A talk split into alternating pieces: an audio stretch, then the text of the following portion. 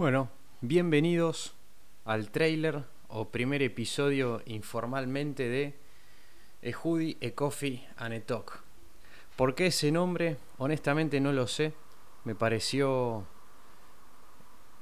divertido y que le iba a dar un tono un poco informal y relajante a este podcast, que es mi idea también para, para tratar los temas que se van a ir hablando en los capítulos.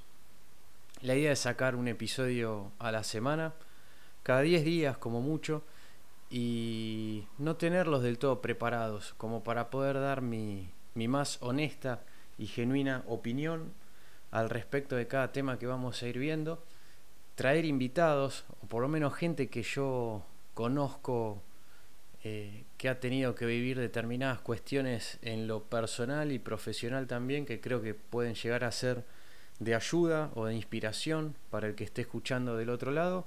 Y básicamente es eso. ¿De qué se va a tratar el podcast?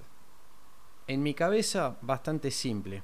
El camino a emprender, a encontrarse a uno mismo, a romper los esquemas y los moldes eh, y las limitaciones que la educación tradicional nos han puesto a cada uno de nosotros, el tradicional sistema educativo y las universidades, ya sea la pública, la privada con, sus estrategias de marketing, eh, que en mi opinión ninguna te prepara realmente para lo que es la vida. Eh, al igual que la primaria y la secundaria, las universidades te hacen recitar contenido, memorizarlo, volcarlo en un momento determinado del espacio-tiempo, léase los exámenes y si uno lo ha memorizado de forma correcta, avance nomás.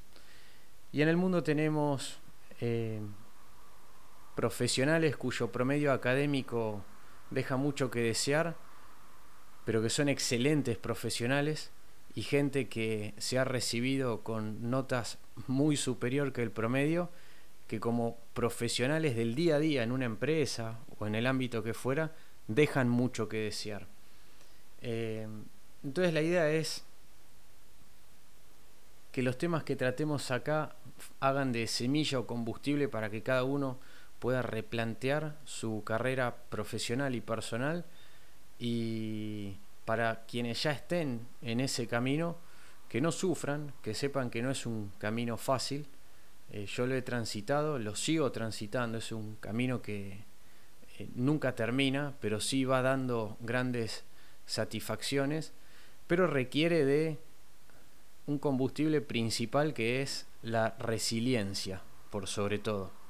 No es un camino eh, que mucha gente decida tomar, mucha gente arranca y deja, eh, y está bien, no todos hemos nacido para dedicarnos a las mismas cosas, o para ser freelancers, o para tener nuestros propios negocios. Eh, pero creo que hay mucha gente que está atrapada en la zona de confort corporativa sin saber que son diamantes en bruto, que pueden tener aptitudes, habilidades o dones con los cuales podrían estar haciendo y llevándole un plano más del dinero, que no me gusta hablar únicamente de dinero, tal vez hasta 10 veces más de lo que una empresa les paga. Eh, pero también vamos a hablar de por qué está esta cultura corporativa de que la empresa es lo mejor que le puede pasar a alguien en la vida. Es algo que se arrastra muy desde los 70, de la época de los baby boomers, 50, 60, 70, no lo sé con precisión, pero eh, muy atado al sueño americano de, eh, por decir algo, estudiar contabilidad y trabajar de contador el resto de tu vida en una empresa eh, no cambiar nunca de trabajo, hacer una carrera de 40 años y retirarte con un buen bono y un Rolex de oro. Ese modelo de vida está muerto, eh, en mi opinión. Pero bueno, esto es un trailer, así que eh, el paneo general, esos son los tipos de cuestiones que vamos a estar hablando acá.